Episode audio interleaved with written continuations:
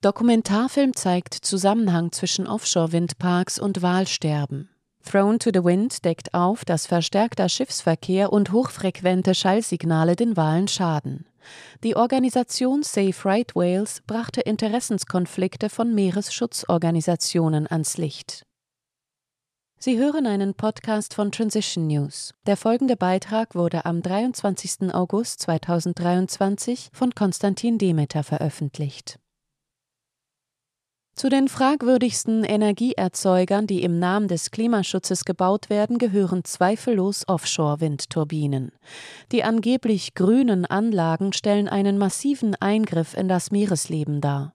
Im Dokumentarfilm Thrown to the Wind werden nun die Behauptungen der US-Regierung über die Auswirkungen der Windindustrie auf das Wal- und Delfinsterben vor der Ostküste der USA widerlegt.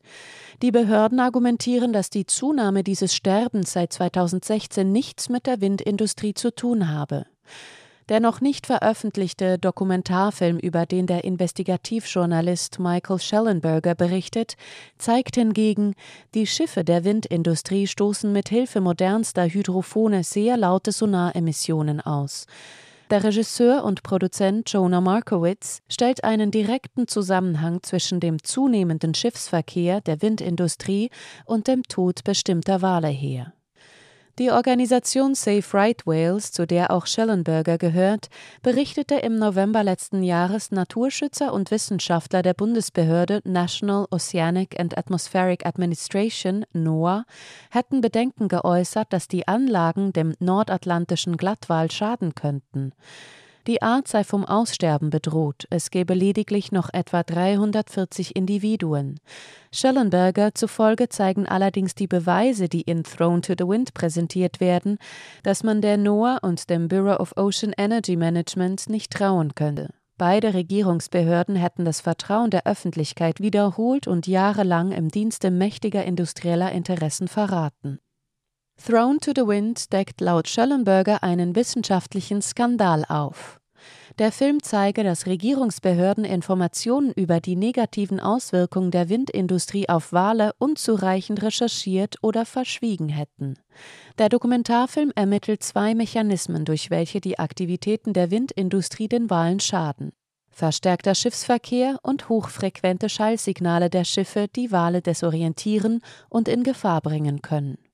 Safe Right Whales untersuchte die Interessenskonflikte von Organisationen, die sich für den Schutz der Meere einsetzen. Insgesamt belaufe sich der Betrag, den diese von Windenergieunternehmen und ihren Stiftungen erhalten haben, auf fast 4,7 Millionen $, verteilt auf mindestens 3 Dutzend Spenden. So nahm die National Fish and Wildlife Foundation bis zu 1 Million $ von den Windenergieunternehmen Avangrid und Shell entgegen und verteilte sie dann an andere Umweltgruppen. Im August 2020 erhielt die National Audubon Society einen Zuschuss von $200.000 vom New England Forest and Rivers Fund. Laut Safe Right Whales erhielt die Nature Conservancy im selben Jahr einen Zuschuss in Höhe von $165.218 vom New England Forest and Rivers Fund. Die Nature Conservancy unterstützte die Offshore-Windenergie seit mindestens 2021. New Jersey Audubon habe sich mit dem Windparkentwickler Atlantic Shores zusammengetan, einem Gemeinschaftsunternehmen von Shell Oil und EDF Renewables. Ocean Wind, ein weiterer Windenergieentwickler, habe die World Series of Birding von New Jersey Audubon mehrfach gesponsert. Wie die Organisation zum Schutz der Wale aufdeckte, hat die Windkraftindustrie auch beträchtliche Spenden an wissenschaftliche Organisationen geleistet. Das Woods Hole Oceanographic Institute habe von der Firma Ørsted im Jahr 2018 oder danach eine Spende von $500.000 erhalten.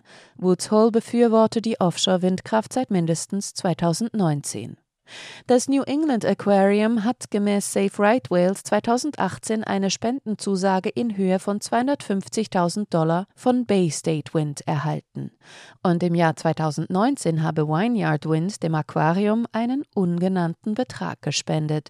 Ebenso sei 2020 der Offshore-Windentwickler Equinor im Jahresbericht des Aquariums als Spender genannt worden. Das Aquarium unterstütze die Offshore-Windenergie seit mindestens 2021.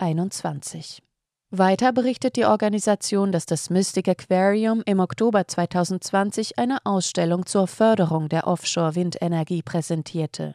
Im Juni 2021 hatten Ørsted und Revolution Wind dem Mystic Aquarium $1.250.000 gespendet, um neue Exponate zugunsten der Offshore-Windkraft zu schaffen. Das Aquarium sollte mit dem Geld auch die Auswirkungen von Offshore-Windturbinen auf Meeressäuger und Meeresschildkröten erforschen. Es stellt sich somit die Frage, wie groß die Motivation dieser Meeresschutzorganisationen angesichts dieser Spenden ist, tatsächliche Schäden durch Offshore-Windparks aufzudecken. Sie hörten einen Podcast von Transition News. Der Trailer zum Dokumentarfilm Thrown to the Wind ist im geschriebenen Text auf transitionnews.org verlinkt.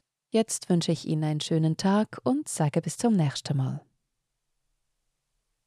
Dieser Podcast konnte nur entstehen, weil zahlreiche Leserinnen und Leser Transition News regelmäßig durch Spenden unterstützen. Wenn auch Sie uns unterstützen wollen, klicken Sie den entsprechenden Button auf unserer Webseite an.